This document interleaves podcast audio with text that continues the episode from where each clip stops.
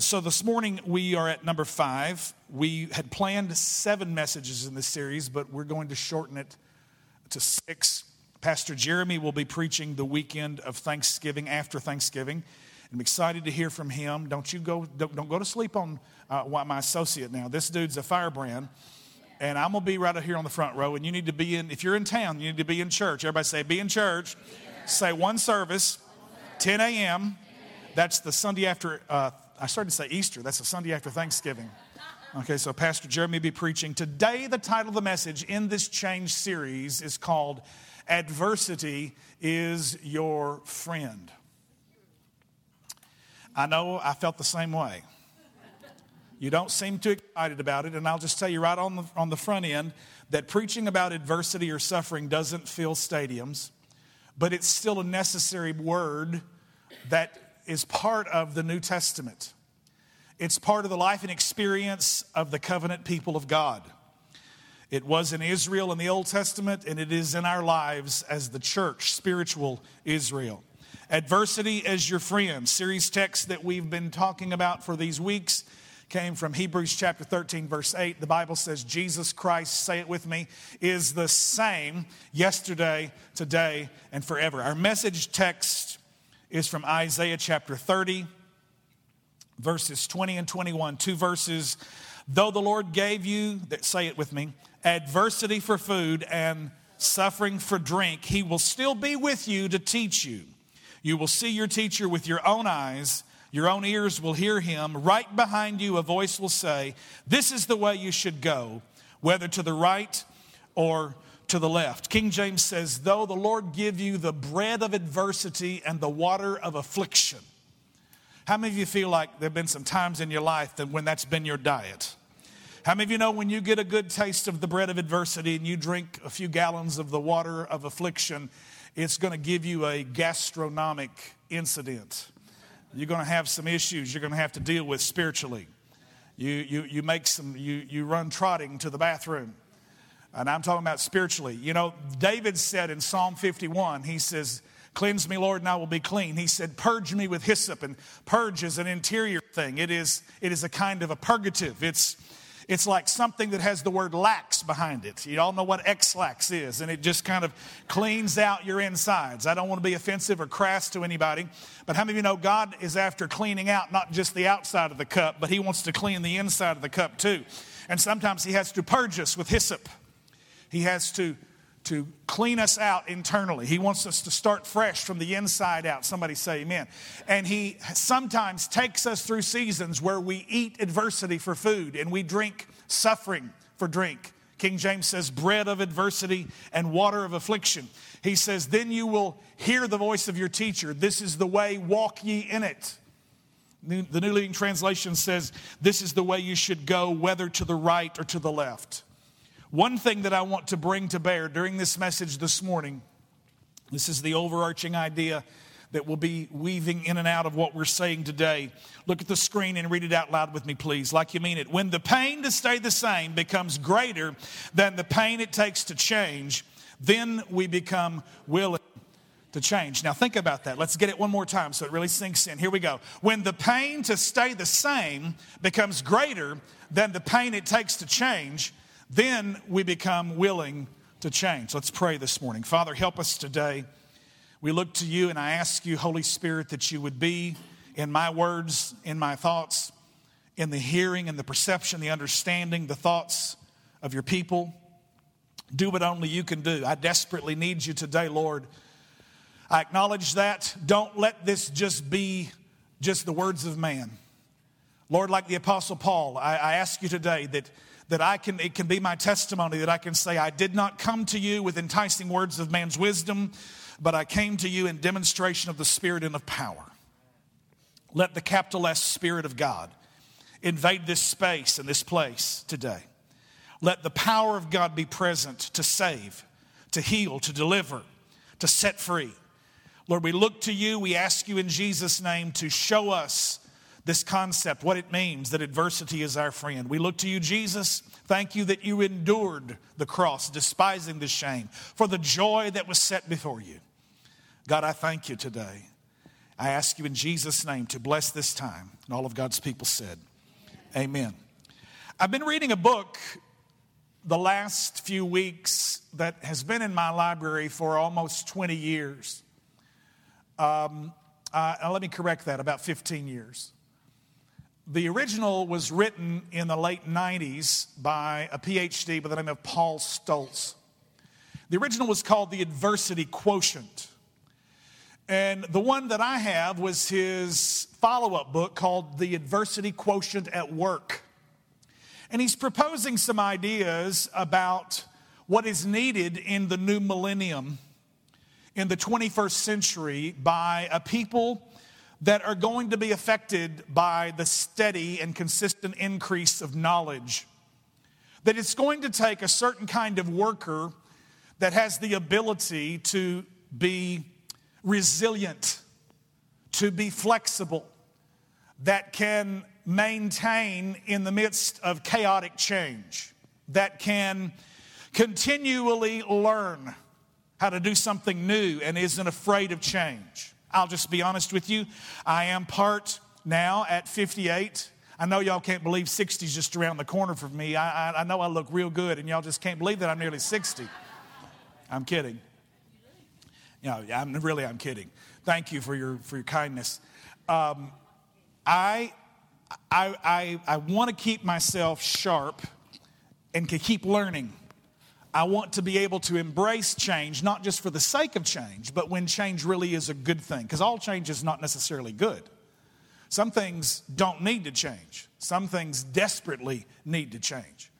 But the older we get, the harder it is sometimes to change the way we think and the way we do things. A person, a man or a woman of the kingdom of God, has to be willing to change in order to embrace the new thing that God is doing.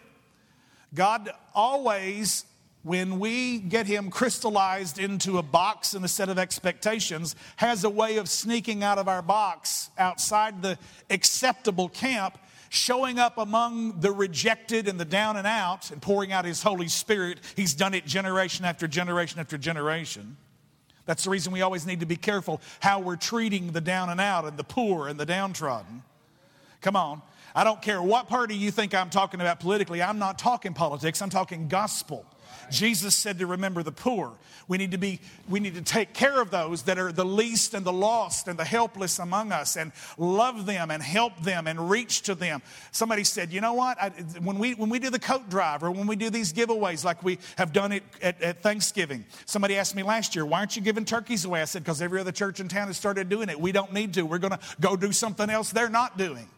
We always, forgive me, I don't care how this sounds, it is not arrogant, it's truly humble in every sense of the word. We look for something that other churches are not doing to meet a need so we can do something. Praise God, they're doing it now. Thank you. Keep doing it because we're going to do something different. And so we want to remember those that Jesus said that we need to remember. Now, sometimes when Jesus talked, he sounded like this political party, and sometimes when he talked, he sounded like this political party. That's the reason we can't be so stuck and so drink the Kool Aid from either side that we refuse to see the hypocrisy on both sides. And I'm talking about Washington, I am talking politics now. Are y'all hearing me this morning?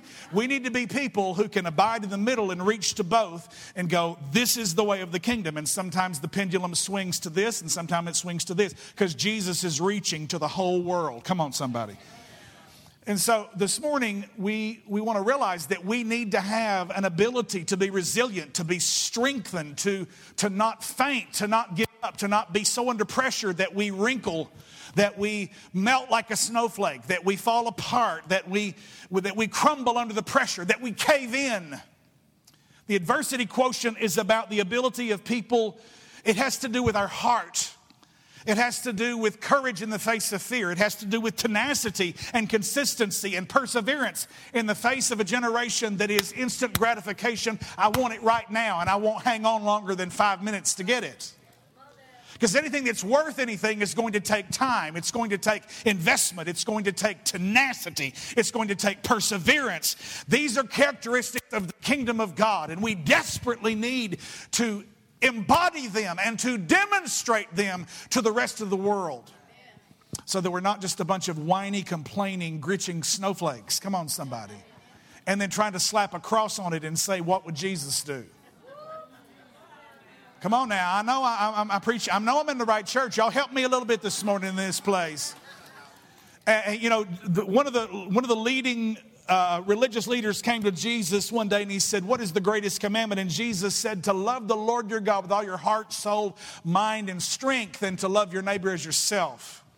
Literally, that represents the two bars of the cross. I love God with all my heart, my soul, my mind, my strength, and I reach up to God. But he says that's not all of it. The rest of it is to love your neighbors yourself. So I have to reach out on the bars of the cross to people around me that aren't like me, that don't think like me, that don't look like me and I have to love them. We've already preached through all of that. That's not just people in my tribe, people that look like me, people that live in my neighborhood, people that make me happy, the people that make me comfortable. Jesus said, Love your neighbor. That's all of those other folks that you think you don't have to have anything to do with and don't care about. Jesus cares about. He cares about whether you care about them. Come on, somebody, don't shout me down. I'm preaching good already. Heart, soul, mind, and strength. And Pastor Chip was here for the Leadership Summit and did a remarkable job talking to us uh, uh, about leadership and transition. And he had on one of his page, pages, um, he had this issue of heart, soul, mind, and strength. And he, he laid out, he didn't know that the next week I'd planned on preaching on adversity. And I'd taken out this book off my shelf on the adversity quotient. And so, in one of Pastor Chip's Leadership Summit outlines, he had heart, soul, mind, and strength. In heart, he had AQ, adversity quotient and soul, he had EQ, emotional quotient. Mind, he had IQ, intelligence quotient. Strength, he had LQ, learning quotient. And I wish I had time to develop. This really is a series in itself. To, it's a four message series to develop that. But just to give you about two minutes to explain that, your adversity quotient has to do with your heart. That is your ability to endure under times of difficulty, trouble, trial, tribulation, stuff you didn't plan for that hits you out of the blue. Uh, your emotional quotient has to do with your soul, whether or not you're aware of how everybody else around you sees you. Sometimes folk with the highest IQ, they have minds that are amazing, have sometimes the lowest EQ. They're just goofy around people. And you just want to go, come on, keep hanging around, folks. We're going to help you be able to grow out of that and quit being so socially awkward and, and, just, you know, dial it back a little bit. No, come on out. Don't be a wallflower either, you know. And, and sometimes folk just have never learned to be comfortable in their skin around other people. And so we have to love on them and help grow their EQ. Come on, somebody. Where you have a good awareness, a self awareness, your soul is healthy and you're aware of how everybody's seeing you and, and you're able to be able to interact with other folk and it not come off making them feel weird, okay? Now, IQ is obvious. We've emphasized that for years. That's no longer the critical issue when, when companies are hiring. They're really not interested in how smart you are anymore. They want to know whether or not you have a, a good LQ, your learning quotient. Can you encounter a new situation and immediately shift into gear that puts you in a teachable mode that says, I'm willing to learn something new? Are you willing to change? If you're going to be current, if you're going to continue to be promoted, if you're going to enjoy the kind of life and the remuneration from all your work and, and, a, and a higher standard of living, then you're always going to have to continually learn. Look at your neighbor and say, Keep learning. Your learning quotient is your strength. Your heart is your adversity quotient, the ability to, to, to remain under, to abide, to endure, to persist. Your soul is your EQ, your emotional quotient. Your mind is your intelligence quotient. Your, your strength, the, the, the gift that God gave you is your ability to keep it sharp and keep learning. This morning, I want to focus on that whole heart issue, that whole adversity side of things. When the pain to stay the same becomes greater than the pain it takes to change, then we become willing to change. It was William Arthur Ward, a famous Methodist minister who's who is well known for his inspirational quotes and his proverbs and his pithy axioms that he writes. He said this He said, Adversity causes some to break and others to break records. Think about that.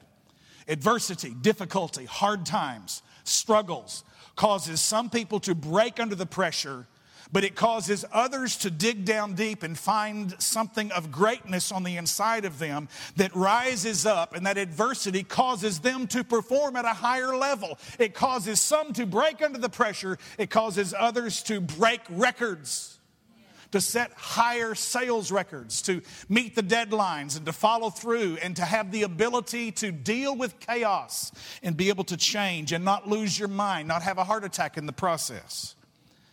Point number one destiny and determination. Destiny and determination. Listen to the Apostle Paul in 2 Corinthians chapter 4, verses 8 through 10. Three verses, and he's describing the struggle that he and other New Testament church leaders are having in bringing the gospel to this whole new age, this whole new age of grace. He says, We are pressed on every side by troubles. What's the next word you see emboldened? Everybody say, but. Come on, come on. Do you remember Sesame Street, conjunction, junction? What's your function? Putting together words and phrases and sentences. Now, I, I was back there in all six when they started Sesame Street. I was about six years old at going to daycare at the lady who was our babysitter, and they would turn on Sesame Street every afternoon in front of this big old bubbled out looking old TV that was about three feet wide, deep rather. And we'd sit there and watch Oscar the Grouch come out of the trash can and Big Bird and all that, and we were singing conjunction, junction. And the beautiful thing about these conjunctions is that they interrupt. He says, We are pressed on every side by troubles, but we are not crushed. Get it with me. Come on, emphasize the emboldened word when I get there. We are perplexed, but not driven to despair. Come on, there's victory in this. We are hunted down, but never abandoned by God. We get knocked down, but we are not destroyed. Come on, I had one of those clown punching bags when I was a kid that had sand in the bottom of it, and I'd walk up and punch the bag, and it would, it would fall over, and it would come sometimes kind of hang there, and then all of a sudden it would creep right back up. And it would get hit, and I would punch it down, and it would just kind of linger, and then all of a sudden it would come right back up for more. How many of you know that's what we're supposed to be in the kingdom of God? We get knocked down, but we come right back up. Come on, there's something, there's a there's a foundation in your base. There's something that that's that rights you, that sets you right back up. Come on, come on. The righteous man falls seven times, but he gets up eight. Come on, come on, somebody. And it's the point that there's no quit on the inside of us because we're gonna, we may get knocked down, but we're not gonna lay down. We're gonna get right back up. Hallelujah. Verse 10 through suffering, our bodies continue to share in the death of Jesus so that the life of Jesus may also be seen in our bodies. We love the mountaintop.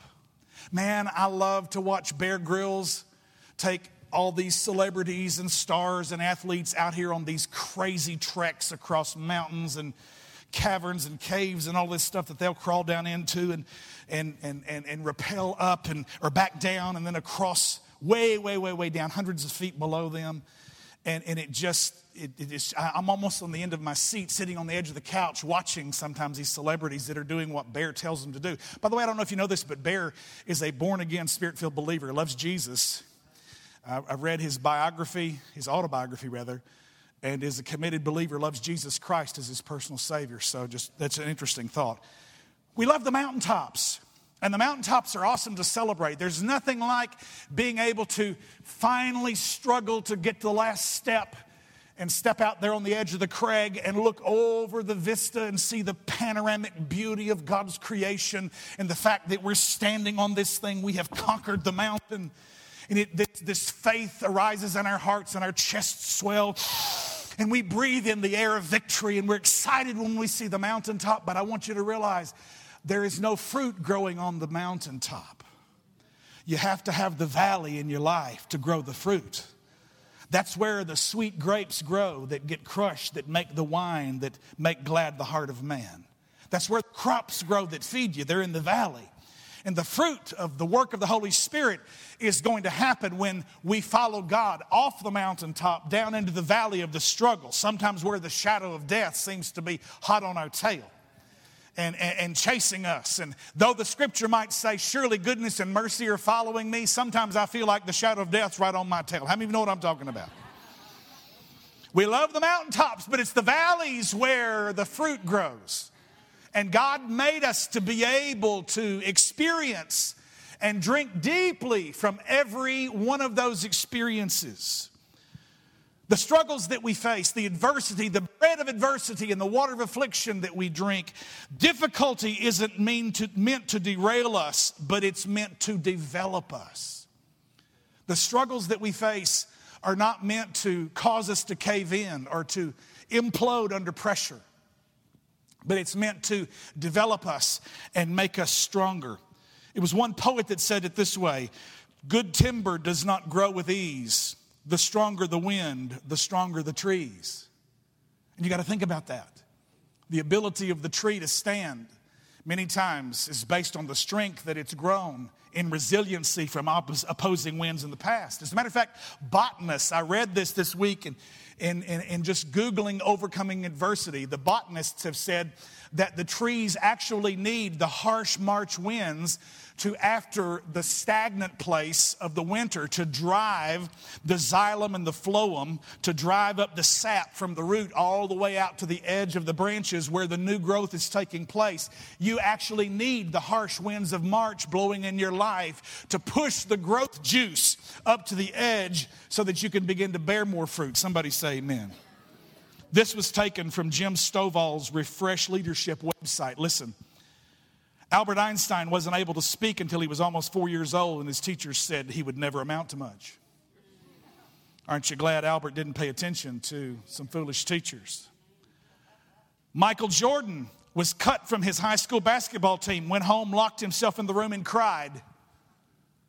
Now, some of you are already thinking, what a fool was that coach to cut him? How many you know that coach was not his enemy? That coach was his friend because it got him into a serious mode where he took his gifts significantly more serious than he had and he got into a mode of growth. Adversity was his friend and pressed him into a new place that made him become a world champion.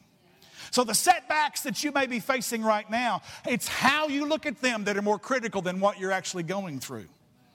Walt disney was fired from a newspaper for lacking imagination and having no original ideas Walt said, All the adversity I've had in my life, all my troubles and obstacles have strengthened me.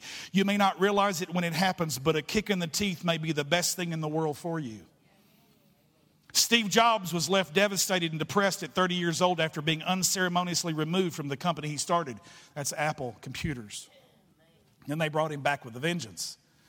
And the whole world is taking a bite out of that apple at one point or another. Oprah Winfrey was demoted from her job as a news anchor because she wasn't fit for television. Is that a hoot or what? the Beatles were rejected by the Decca recording studios. Those people are sorry. Who said, We don't like their sound, they have no future in show business, and guitar music is on the way out. Ha! Gosh. Lucille Ball was dismissed from drama school with a note that read, Wasting her time. She's too shy to put her best foot forward. Now, you got to be a little older to know who Lucille Ball is. I love Lucy. We have our own Lucy and Ricky, you know. Gorgeous, gorgeous redhead and a hot Latino.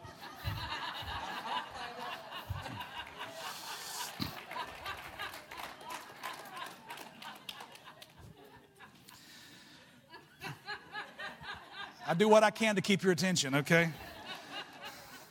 Thomas Edison was told by a teacher that he was too stupid to learn anything and that he should go into a field where he might succeed by virtue of his pleasant personality. Invented hundreds of items that we now use in our homes today. Abraham Lincoln's fiance died. He failed in business twice. He had a nervous breakdown and he was defeated in eight elections. Eight times put a strength in his backbone and gave him the tenacity that would require him to be the kind of man it would take to hold the United States of America together in the greatest internal conflict we've ever had the Civil War of the North and the South. And he fought that last year trying to, with tooth and nail, to get the 13th Amendment established and passed, ratified, which abolished slavery in the United States of America, and the 14th Amendment, which declared that every person born in this soil would be a natural born citizen of America. Now, I don't want to offend you this morning, but I don't care what the orange man in the White House is going to try to do to write that off in an executive order. Again, it got so quiet because some of you are Trumpers. And I just want to I want to help you right now. Don't have a dog in the fight so hard that you can't see the hypocrisy on both sides. Now, that doesn't mean we need to shoot off our mouths and put up a bunch of political stuff on Facebook. We need to pray. I just said it just because I wanted to see how you would respond to me. Come on, every real, true, thinking believer, if you were an Obama supporter, you at least have sense enough to be able to say everything he did was not necessarily a good for us. Please, if you voted for Trump, at least have the God given sense and the discernment to be able to say everything that comes out of his mouth isn't always the truth. Mm, I don't know if y'all still love me this morning after this. Remember, don't care about your party. Let's just be able to stand in the middle and discern and call it like it is and be real people. Okay? Failure isn't final. Y'all, y'all, are, y'all are sharper than the first service because they didn't take it as good as I, y'all just did right then when I said that. Failure isn't final, it is the fertilizer for your future success. The only thing that is final is quitting. No outside force, current circumstance, or future obstacle can keep you from your destiny if you are willing to persevere. Amen. Being successful is a choice, and therefore being defeated is a decision. It's always up to you. You might be in the middle of a failure right now, but like that little thing that gets up that has the sand in the bottom of it, don't lay on the ground. Come on, there's something inside you that will right you and put you right back up and say, Come on, give me another round. And guess what? This can be the time you can break through and experience the success that God has called you to experience because you didn't quit. When the pain to stay the same becomes greater than the pain it takes to change, then we become willing to change. Number two, trust God in the trials. The difficulties that we face, we have to lean into God's strength when I don't have the strength. 60 days, six months after I lost my, my sweet wife, the love of my life. We're talking to Abby on the phone yesterday, and she said, Dad, there's so many, I just, I can't, and, I, and there's so much I don't tell because I don't want folk to think I'm bragging. It's crazy the stuff that is happening for her. And it just blows our minds. And she says, Dad, I just don't know if I'm ready for this. There's so much pressure. She said, Dad, this is, it's, it's just outrageous the stuff that they're offering me. And I'm praying and I'm trying to get the, the will of the Lord and, and discern this and do the right thing. And I said, Abby, you listen to me right now, baby girl. You were born for this. You, you were born for this. And though you may have outrageous pressure coming at you from the outside, there's something on the inside of you that's greater than what's on the outside of you. And this is the verse that I quoted to her yesterday. Go ahead and put it up for me. First John. First John chapter 4. Go, go on down to the end. Get that for me. First John chapter 4. There it is. Read it with me, saints. Come on. The spirit who lives in you is greater than the spirit who lives in the world. Everybody say, the greater one is in me. Come on, say it. The greater one is in me. Yes, there's pressure from the outside. Yes, there are deadlines. Yes, there are bills that aren't paid in your life. Yes, there are circumstances that you feel like you don't have the strength to face. But there's something down on the inside of you that's greater than whatever's trying to destroy you from the outside. It's called the Spirit of the living God. Trust God in the trials. Uh, Proverbs 24:10. Look at this one. Go back if you would. If you faint in the day of adversity, your strength is small. Now, don't sit around and, and whine and complain and go, Well, I'm defeated. My strength is small. I can't stand up under this. That's just a test to show you where the pressure is. That's just a test to show you where you now need to lean into the Lord and put your trust in Him. The Bible says, Trust in the Lord with all your heart and lean not on your own understanding. In all your ways, acknowledge Him, and He will direct your paths, He will make your paths straight. It was the ESV said it this way if we fail under pressure, then our strength is too small. That's when we need to back up and go, okay, God, I need you. I need the greater one. Holy Spirit, fill me. Fill me up with you on the inside of me. Because the capital S, Spirit of the living God, is greater inside you than the one in the world that's trying to make you implode from the pressure. I have to stop and ask a question where is this adversity coming from? Sometimes it is a product of my own actions and my own decisions. Galatians 6, 7 through 10 says, Be not deceived, God is not mocked. Whatever a man sows, that shall he also reap. Ask the question Am I going through this difficult season right now because of my own decisions, because of my own actions, because of choices that were not wise that I made? Okay, that'll help me realize I need to learn a lesson from this. I don't need to keep making that same decision expecting different results. I need to go, God, help me, forgive me, help me make good decisions. I pray for a crop failure on all of those decisions. Let your favor come and rest on me. Help me make godly decisions in that area of my life from this point on. Okay, you're still having trouble. It's not necessarily from your sowing bad seed. Maybe it's what we call spiritual warfare. Ephesians chapter 6 Verse 12 says, We wrestle not against flesh and blood, but against principalities and powers, spiritual wickedness, rulers of darkness in high places. They are, there's a very real enemy that wants to eliminate the possibility of your realizing the destiny to which God called you. The reason Jesus died to set you free, to make you a kingdom man, a kingdom woman, filled with hope and joy and peace and the love of God. He'll do everything he can to derail you he will try to throw you off track. He will try to discourage you. He will try to, when discouragement comes, it's about taking your heart out, it's about robbing your heart from you. The final question is Is this from me? Is it spiritual warfare? Or could it possibly be the Lord's discipline?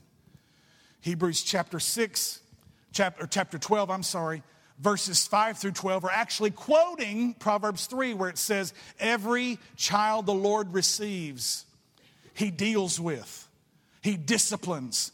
Every son he scourges. That means when you've grown up and had some maturity and he's calling you a full grown son, then you're going to have real dealings. And it's, it's not punitive, but it's therapeutic. He's trying to grow something inside of you. He's trying to develop you, not destroy you. He's trying to develop you, not derail you. And when we recognize that and embrace the dealings of the Lord and say, God, I'm yours, teach me, I'm, I'm willing, show me, Father. Show me. Help me change my mind. I'll take responsibility and get in your word and renew my thinking so that I can be transformed by the renewing of my mind. Lord, I, I know the importance of that. Show me, Lord, how to do this. When the pain to stay the same becomes greater than the pain it takes to change, then we become willing to change. Many times that's what adversity is for. God will show us through difficult circumstances. I've never told this before because I'm always, I try to be guarded about things my children may or may not, certainly if they don't want it told, then I don't. Abby finished the first year of school at Belmont, and I drove over those semesters about twice during each semester to play for her for uh, some of her seminars and recitals where she had to sing music in her commercial voice classes.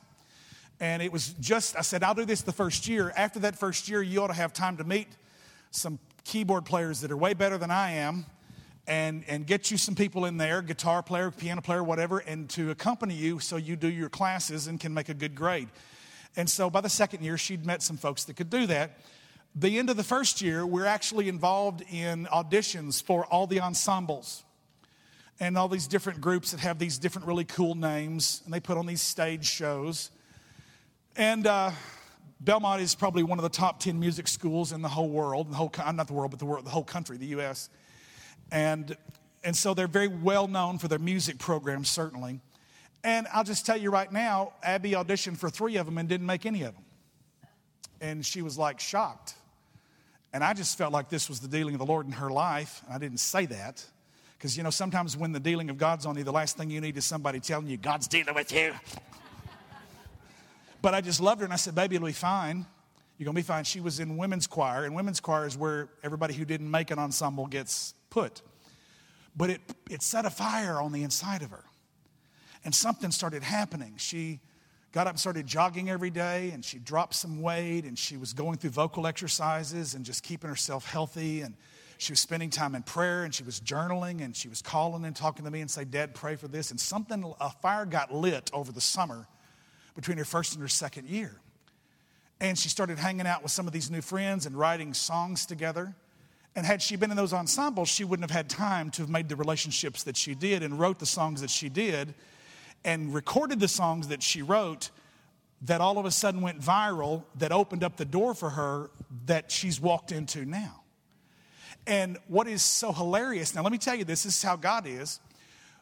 The ensembles that she didn't make, students that are friend of hers have sent her various videos of those ensembles recording Abby's original songs and performing them at Belmont. I kid you not. She said, You know, the Lord has, has a, always has an ace up his sleeve, doesn't he, Daddy? I said, Honey, he sure does. And he also worked on you in that process. Something changed in your heart. Adversity is your friend, saints. Adversity is your friend because it will press you to change and grow in areas that you otherwise won't just sign up and volunteer for that to happen. The coach that cut Michael Jordan wasn't his enemy, he was his friend because it set a fire inside Michael that made him a world champion. Are y'all hearing anything I'm saying this morning? When the pain to stay the same becomes greater than the pain it takes to change, then we become willing to change. Last point four ways to overcome adversity. Are you ready? Y'all taking notes? If you're taking notes, wave your paper at me. Let me see it. All right, that's quite a few. I'm seeing it. We've been thinking we were just going to quit printing those because we didn't think anybody wanted them. Do y'all want us to keep printing them? Okay, that's a good little printing and ink expense, and we'll keep doing that if y'all are using them. But if you're not using them, we were going to cut it. So, first service, we didn't have that many. But if y'all are really taking advantage of it, you're going to write this down, then we'll keep printing those notes, okay? Four ways to overcome adversity. Number one, change your mind. It's not your circumstance that is important, saints, it's how you respond to it. What's happening in your life is not nearly as important as how you see it. Matter of fact, the devil is not even your problem, it's what you think about him that's the problem. Because if you really look at the word, he's already defeated. But if you make him bigger than he is and you give him power he doesn't even have, then how you think is really your problem. It's not him. Your problem is not the problem, but how you think about the problem is your problem. Now that'll preach. It's not your circumstance, but it's your response that matters. Look at somebody and say, change your mind. Number two, kill the excuses. Quit making excuses. These are lies that we tell ourselves that become self fulfilling prophecies. Abraham was too old, David was too young, Gideon was too scared, Peter was too impetuous, Paul was too proud and too legalistic. But God had a Ways and Means Committee to be able to shake every one of those people and help them to see outside of their own boxes. And when a 75 year old was willing to take the faith of a promise of God, at 100, he had a son that was a promised child. Even though Gideon was behind the winepress threshing out the wheat, the angel of the Lord showed up and said, Hail, thou mighty man of courage and valor. And Gideon says, Who are you talking to? I, well, you, are you talking to me?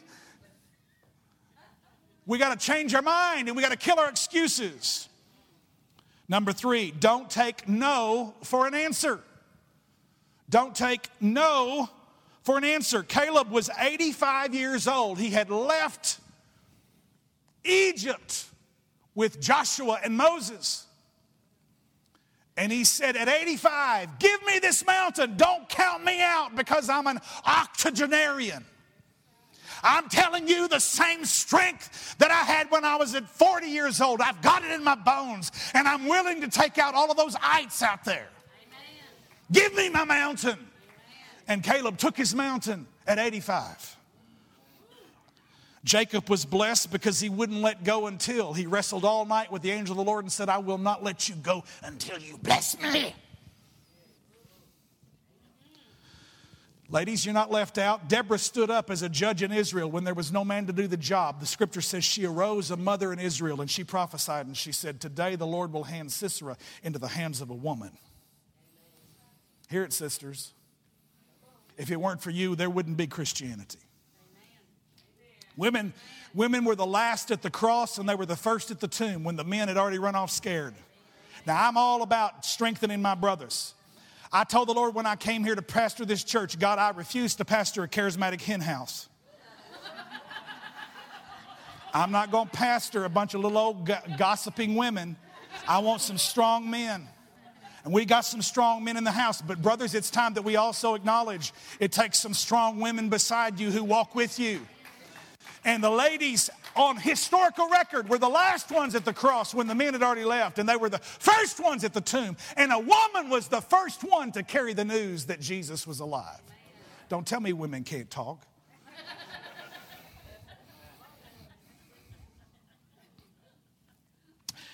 I got to go on. Number four, trust God. Everybody say, trust God. What does that mean? Have faith. You have a choice. You can either walk in faith or you can walk in fear. And let me just tell you from experience, from 40 years of ministry right now at this point, it takes a lot more energy to walk in fear than it does to walk in faith to learn how to cast my care on the Lord and say, God, this is too big for me. I need your strength. I'm leaning into you. I'm trusting in the Lord with all of my heart. Help me. Give me an enlarged heart to handle this adversity. Give me the heart, the adversity quotient to not fail, to not give in, to not quit. Have faith in God's ability. This is God confidence. This is not swag. This is humility at its finest. It says, God, I can't do this without you. God, I trust in you. Thank you that I'm not without you trusting in the Lord, humbly saying, God, take this and fight my battles. Listen to this last section of scripture as I close this message this morning. The Apostle Paul writes to the Corinthians in chapter 4, second letter to the Corinthians, and he says, Yes, we live under constant danger of death because we serve Jesus, so that the life of Jesus will be evident in our dying bodies. So we live in the face of death but this has resulted in eternal life for you. But we continue to preach because we have the same kind of faith the psalmist had when he said, I believed in God, so I spoke. How you know sometimes you have to speak up? You have to take your stand. We know that God, who raised the Lord Jesus, will also raise us with Jesus and present us to himself together with you. All of this is for your benefit. And as God's grace reaches more and more people, there will be great thanksgiving and God will receive more and more glory.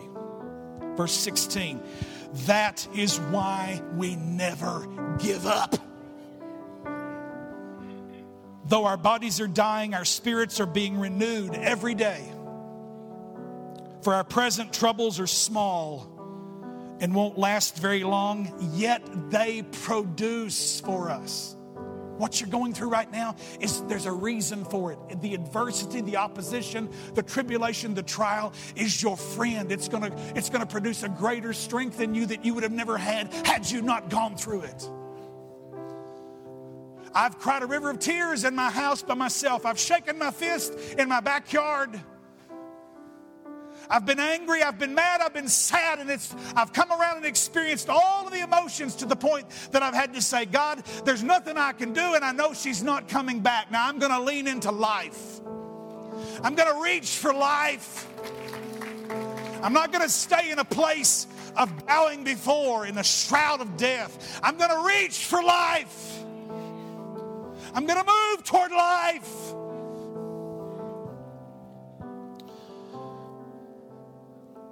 Yet they produce for us a glory that vastly outweighs them and will last forever.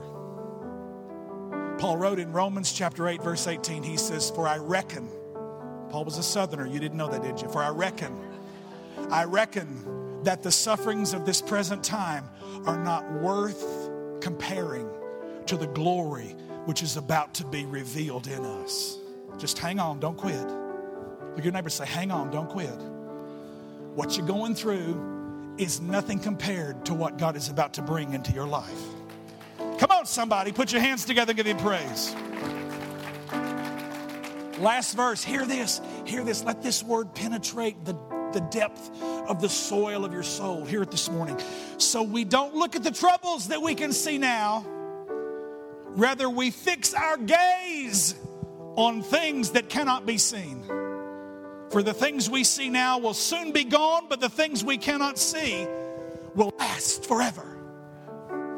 There's some eternal things that God is working and producing in your lives right now.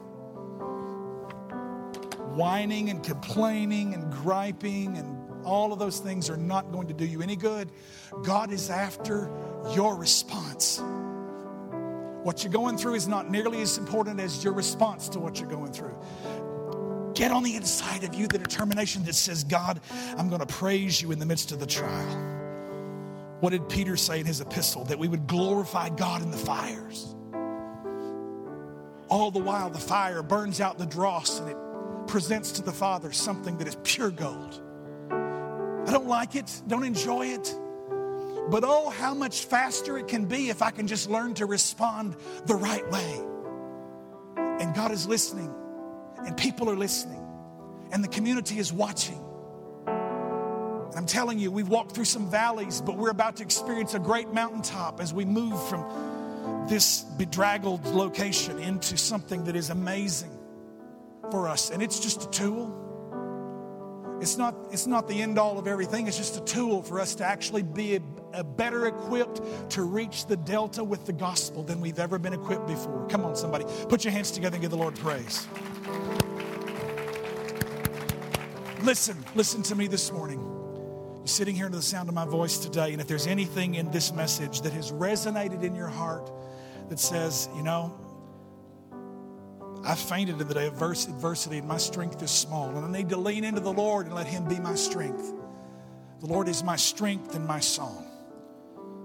He is my salvation.